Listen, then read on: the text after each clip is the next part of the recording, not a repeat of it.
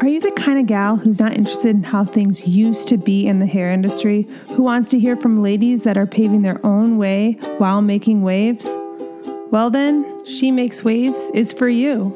I'm your host, Lindsay Mayuga, and join me as I interview and learn and get curious about other hairstylists I believe are living life on their own terms, defining what success means for them, and living lives in alignment with that. Let's dive in. All right, guys. So I'm super pumped to share with you that my course, She Nets Worth, I've remade all the videos and just packed it with even more information than the course even had before. So, if you are going independent, if you are independent and you're looking to take a lot of the stress, the uncertainty, and just the fatigue of day to day running your business without a plan, um, if you're ready to be done with that, then I'm your girl. Head over to my website, wavemaking.com slash course, and check out She Nets Worth because I created it to just demystify being independent and take all of the stress out of it so you can be present when you're at work and present when you're at home with your family. And I don't want you to miss this. But today, on to today's episode, I'm going to be talking about it's just something that came to me, you know, like most of my episodes these days that I do solo, they just come to me in in the day and I'm like that's it. That's what I got to talk about. So yesterday I was getting ready for work and I was going to put on my regular jeans. I have 3 pairs of jeans that I wear to work. Um they're Everlane and after I had the baby, it was like, okay, I need to get new pants. And I thought they tell you like one day you'll just fit into your old pants. You know, that's what they tell you. And I decided yesterday might be the day. Birdie's eight months old. Seemed like a reasonable time to kind of try it off, try it again, because last time they basically wouldn't come past my calves. And I put them on. I'm like, wow, they fit. Like, I'm back. She's back. And, um, you know, I thought that the story I would tell today would be like, you know, sometimes when you just least expect it, you end up fitting back into your old life and your old pants. It's not the tale I'm here to tell. I I wore them and in in every sense of the word they fit. But as the day went on, I just felt more and more uncomfortable. And it's like I could make it work. I could make these pants work, but I just I feel better in my new pants. And I thought it was just kind of cool like an analogy for our lives and how you know, like when we try to fit in places we've outgrown, or we or we're holding so tightly to the known and the life that we have, even though everything in our world is showing us that it's time to move on, or that the ship has sailed, or this partnership needs to end. And, you know, I can think about it in a lot of different times in my life. Like, you know, when my partnership was ending, it was like, but these pants fit me. Like, I, these are my pants. I wear them. This is what I feel good in not knowing that I could feel better, not knowing that there was a more expansive, comfortable pant out there for me.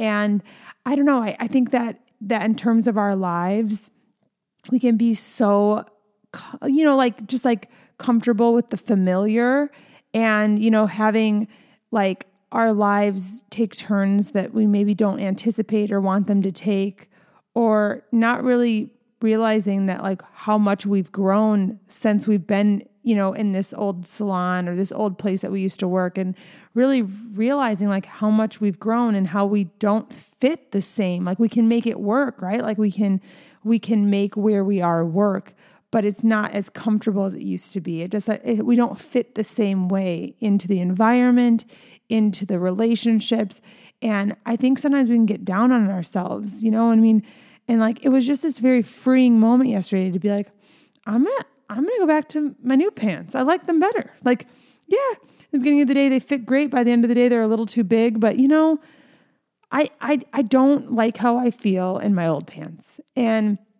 I don't have, you know, it's like you can think about your old life or your old, you know, or like past pre COVID salon or whatever. And it's like, you know, they talk about nostalgia and it's like we can miss things, you know, nostalgia, they say, is like missing something that I think it's like maybe never was what you're remembering it to be.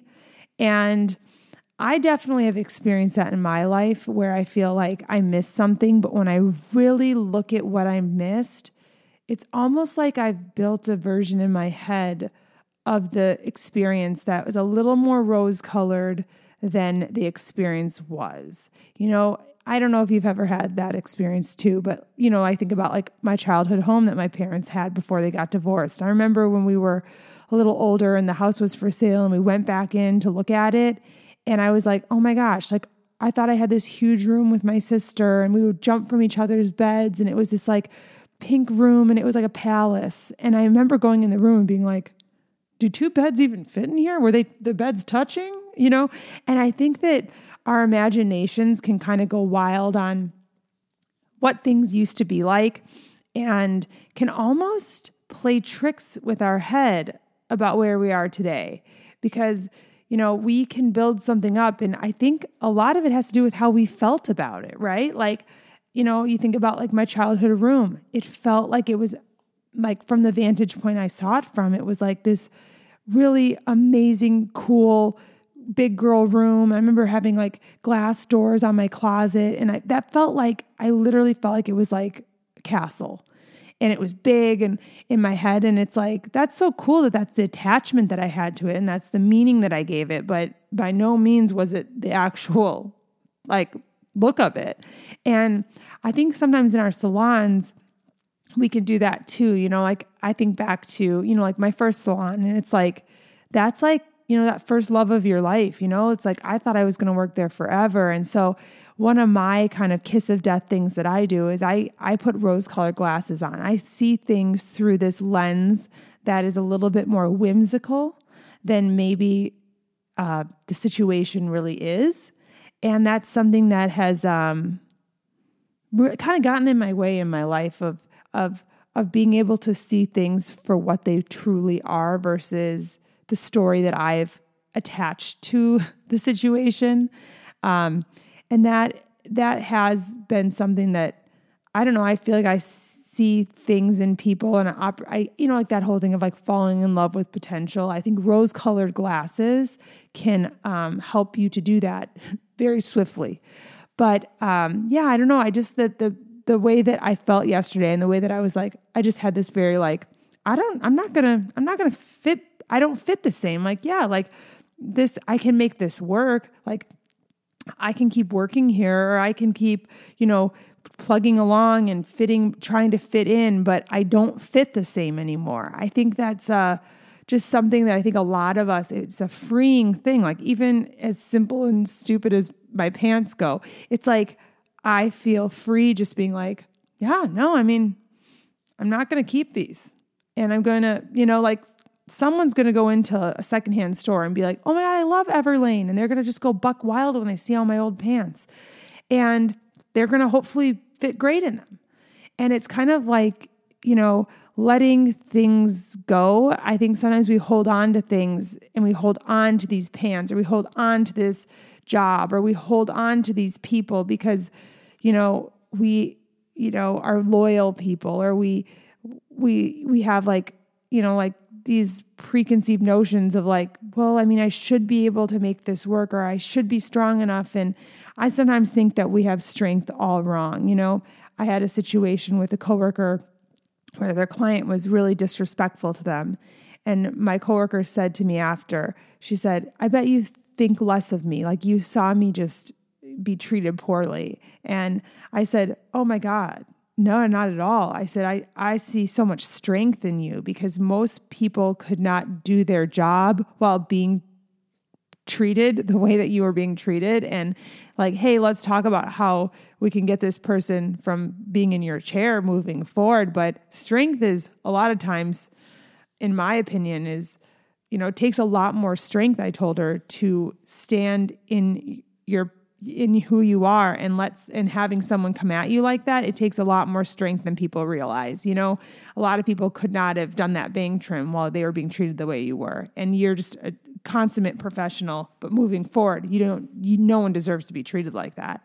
And i don't know i i sometimes think we can get so hard on ourselves and down on ourselves and um, you know, you know, if you're in a situation where you're like, I think I should be able to like fix this with my boss, or I should be able to make it work here. And it's like, I think we all need to just call a spade a spade. for the most part, anyone that's like doing personal development, anyone that's like listening to podcasts, trying to better themselves, it's not not working because you're not working hard enough.